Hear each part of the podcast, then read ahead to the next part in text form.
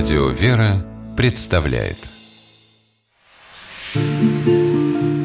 Места и люди.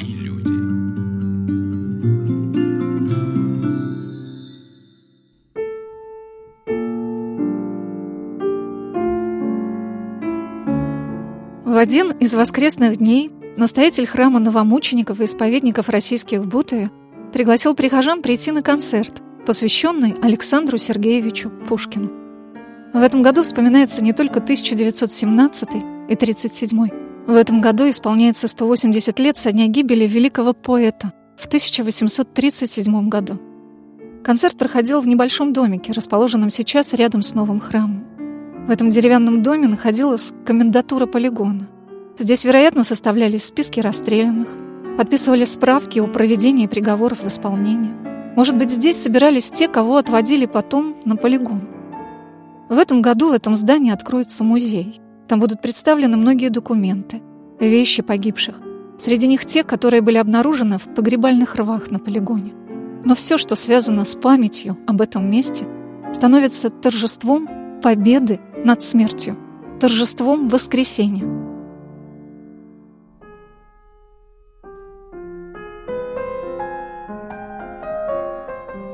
В этот день здесь читали стихи Пушкина. Звучала музыка Чайковского. И что для меня было самым трепетным, музыканты, актрисы, которые пели и читали, были родными погибшего на полигоне священномученика, епископа Аркадия Остальского. Этот удивительный пастырь, проповедник, миссионер, провел в соловецких лагерях дольше всех заключенных – девять лет. В начале 37-го он уехал с Соловков, а в декабре этого страшного года – закончил свою жизнь в Бутове. Я подумала, сколько же Россия потеряла прекрасных сынов. Не в войнах и катастрофах, а вот в таких страшных местах. В Бутове или на Черной речке.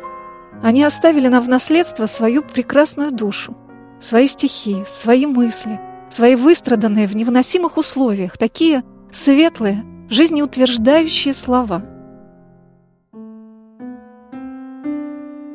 Как приятно жить, когда ты любишь одного человека. Но сколь счастливее тот, который полюбил все человечество, для которого все люди братья, близкие, родные. Не думай, что люди, не любящие нас, отнимут у нас это счастье. Нет, ибо христианская любовь ничего от людей не требует, а сама все им дает. И даже среди гонений и мук она дает радости, ибо она любит гонителей и мучителей своих. Источником ее – являются не люди, а вечный, неизменяемый, всеблагий, всесвятый, совершеннейший Господь. В нем ее счастье и радость. Мы разговаривали после концерта с Галиной и Анной Остальскими о том, кем для них стал епископ Аркадий, о котором они долгие годы ничего не знали. Когда мы стали узнавать о нем, когда читаешь о нем его вот проповеди, миссионерские там работы, я чувствую, что мне не хватает вот этой такой, может быть, большой целеустремленности, именно движения к цели, как вот это видно из жития святого Аркадия, как он умел вот анализировать, как он умел ну, как-то себя преодолевать. Про качество трудно ответить на этот вопрос, но то, что я чувствую помощь большую вообще в своей жизни святого Аркадия, это несомненно. И это потрясающее чувство, что вот как-то он близко, что вот он все-таки родственник, он как-то близко, вот его можно мысленно за руку взять, и вот идешь тогда, и тогда не страшно, как ты благодаришь там его. Какое-то такое ощущение, и в этом ну, сила и благодарность. Анна и Галина рассказали о своем отношении к этому месту. В 2004 году написали икону семейную. У нас она стоит, все молимся перед ней. И поехали, ну где освещать? Решили в Бутово. Приехали сюда. И была освещена наша семейная икона. Я приезжала одна сначала, угу, потом угу. мы уже просто ездили, потом вот осветили икону. И с тех пор обязательно День Святого Аркадия мы стараемся приезжать 29 декабря. И на другие праздники. Здесь, конечно, удивительная атмосфера, несмотря на то, что такое трагическое место, место, но, видимо, благодаря тому, что здесь более 300 святых в земле лежит, и их молитвами здесь какой-то чувствуется большая благодать, большой свет, который какую-то помощь несет вот нам, современным людям. Я понимаю, что нужны обязательно эти музеи, нужны вот эти места памяти, где почему-то сограждане нашей страны уничтожали своих же сограждан, не враги какие-то с танками пришли, напали, а это именно наши люди уничтожили столько своих же. И причем чаще всего это были лучшие представители страны, ну вот как наш святой Аркадий, но это действительно человек, который шел к святости. Он хотел быть святым. И, конечно, чтобы не запутаться как-то вообще в представлениях о жизни такие места нужны. Не хочется, конечно, чтобы такие вещи повторялись. Вот больше всего я не хочу, чтобы с нашей страной были произведены вот такие вот эксперименты. Мне запомнились слова священномученика Аркадия Стальского.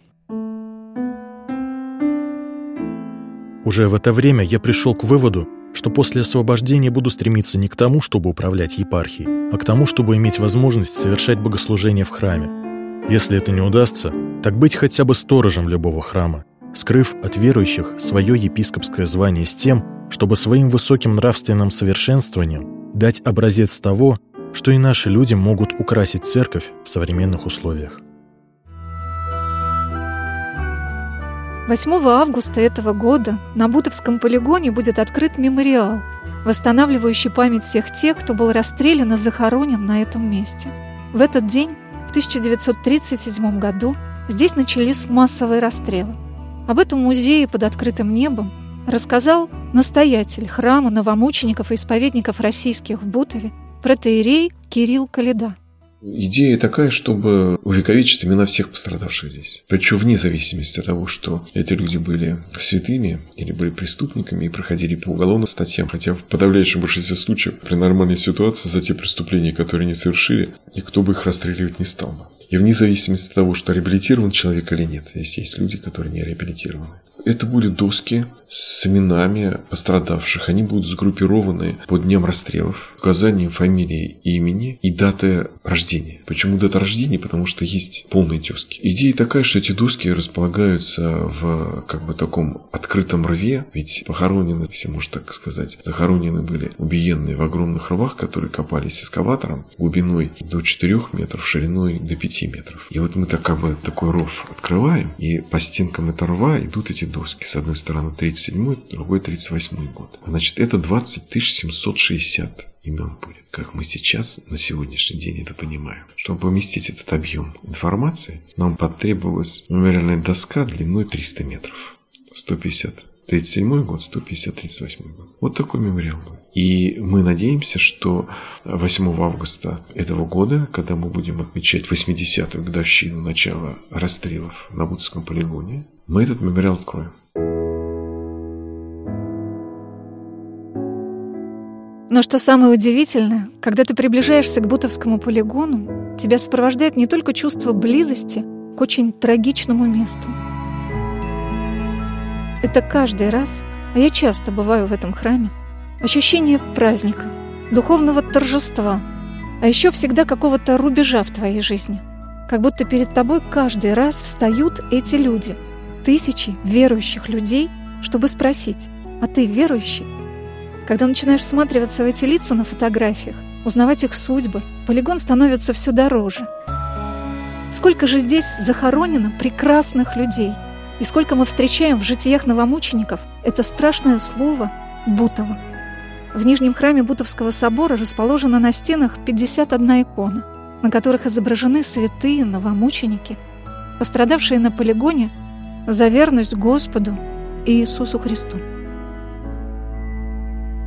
Нижний храм вообще изначально задумывался как реликварий, где будут храниться святыни, реликвии, связанные с новомучениками. И если верхний храм, он посвящен прославлению подвига новомучеников, и он светлый, и надо сказать, что и фоны, на которых написаны фрески, они светлые, то нижний храм, он посвящен переживанию страданий. У нас даже была такая мысль, чтобы центральный предел был в честь э, страстей Господней, но святейший патриарх Алексей благословил воздержаться. От этого благословил, чтобы центральный предел был в честь державной иконы Божьей Матери. И поэтому нижний храм, он написан, можно сказать, двумя тонами. Это темная охра, ну не красная, но такая вот темная охра. То есть это не полигамная роспись. Надо сказать, что уже когда мы вовсю работали над э, этой росписью, я оказался в Риме в одном из катакомных храмов и увидел, что там росписи очень по тональности очень близки. Был просто потрясен этим. И в нижнем храме, как бы вот центральный свод, это крестный путь Господа нашего Иисуса Христа. Начиная от Гефсиманского борения через суд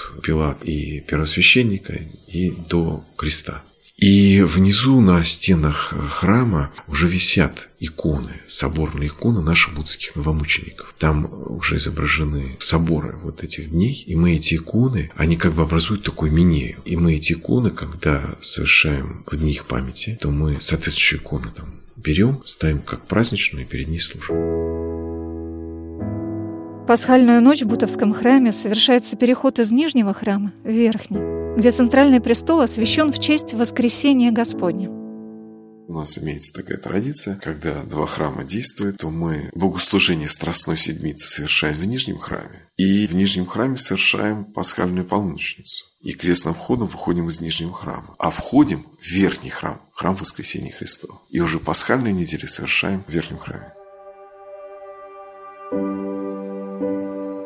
Все воскресные и праздничные службы совершаются в верхнем храме, правый предел которого освящен в честь новомучеников и исповедников российских, а левый предел — в честь святителя Тихона, патриарха Московского и всей Руси.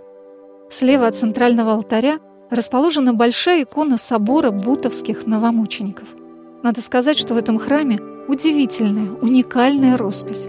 Несмотря на то, что часто это сюжеты трагических событий XX века, верхнем храме необыкновенно светло, радостно, торжественно. Это подчеркивается великолепно продуманной архитектурой храма с большим количеством окон и очень светлым фоном росписи храма.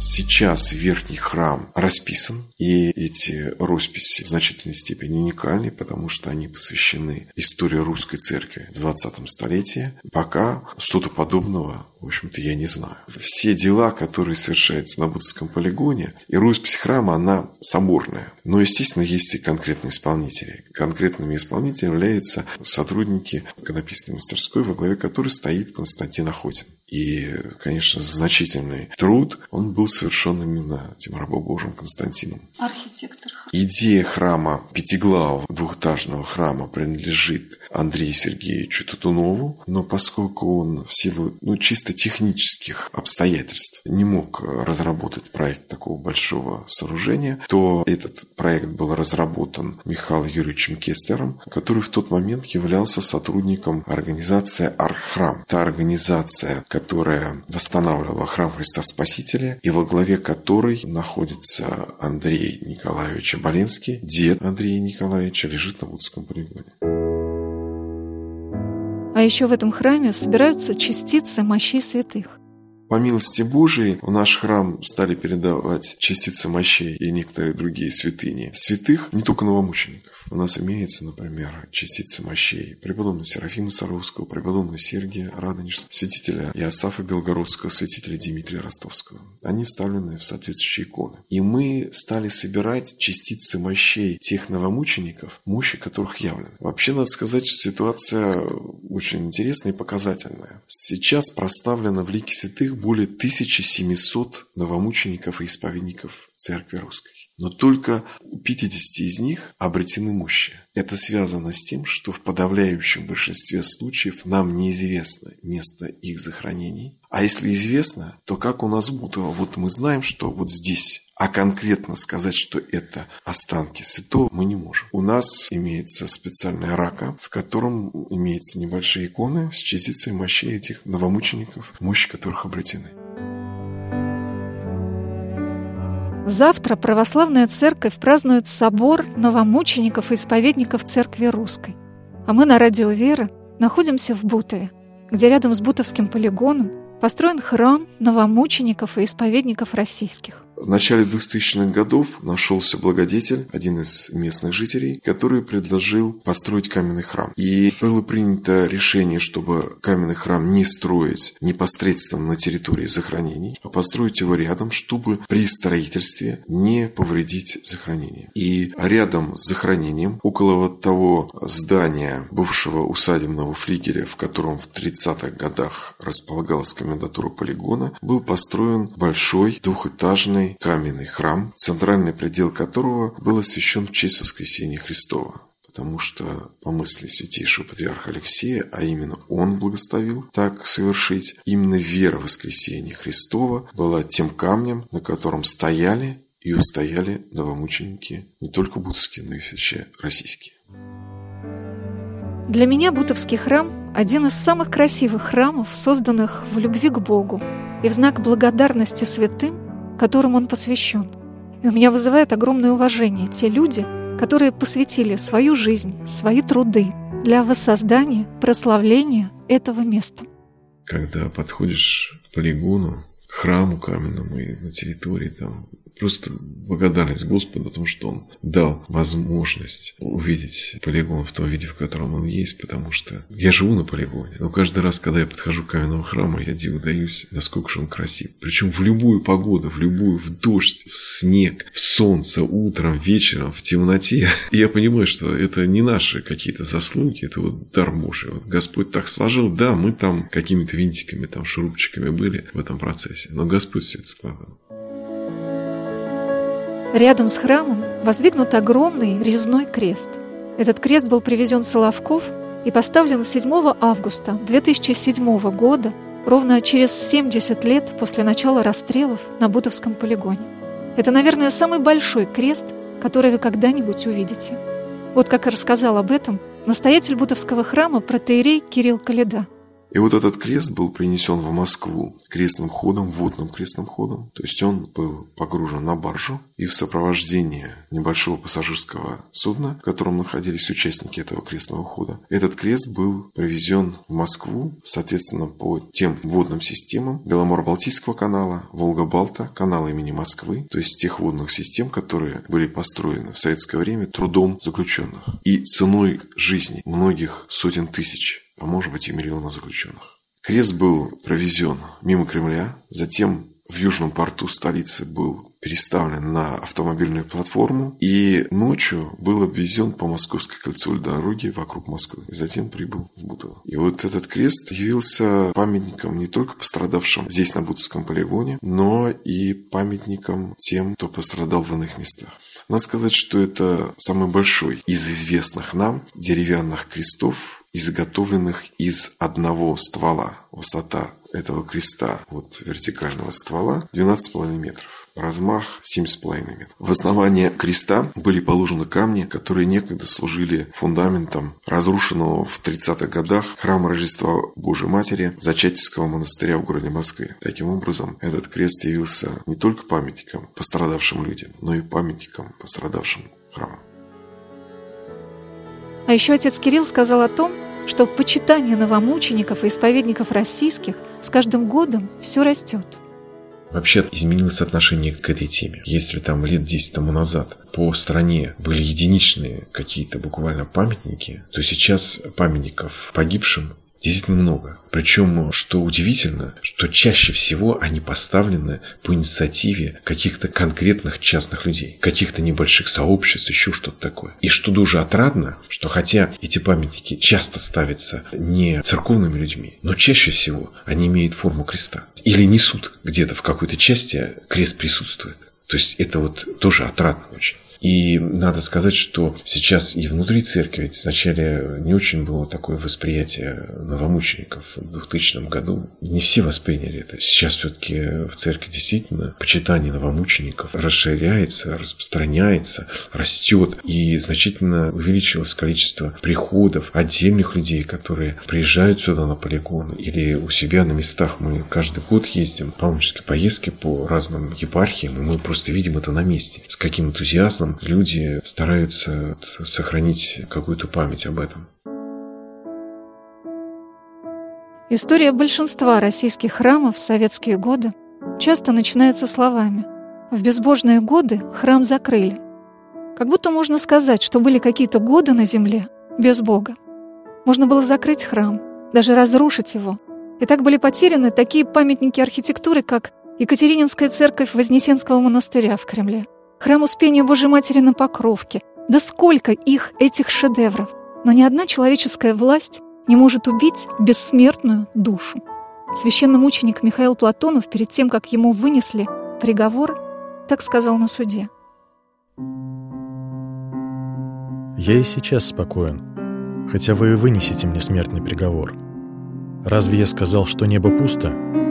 Я верю, что небо не пусто, что там есть жизнь, и я не верю в смерть. Если вы меня убьете, я буду жить.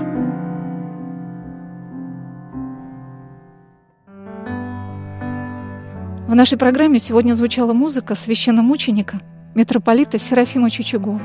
А завершит ее тропарь новомучеником и исповедником Церкви Русской, который звучит сегодня в каждом православном храме.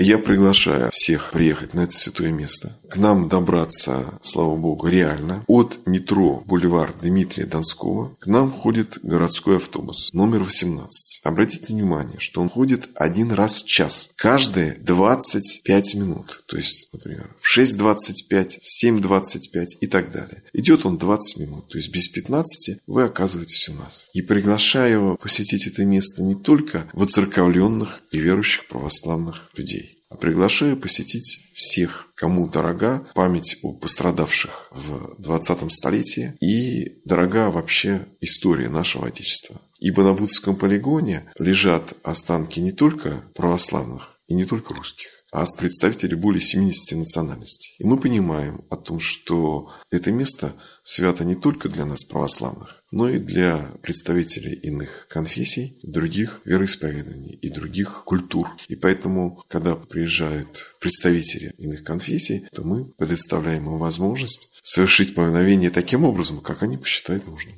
Места и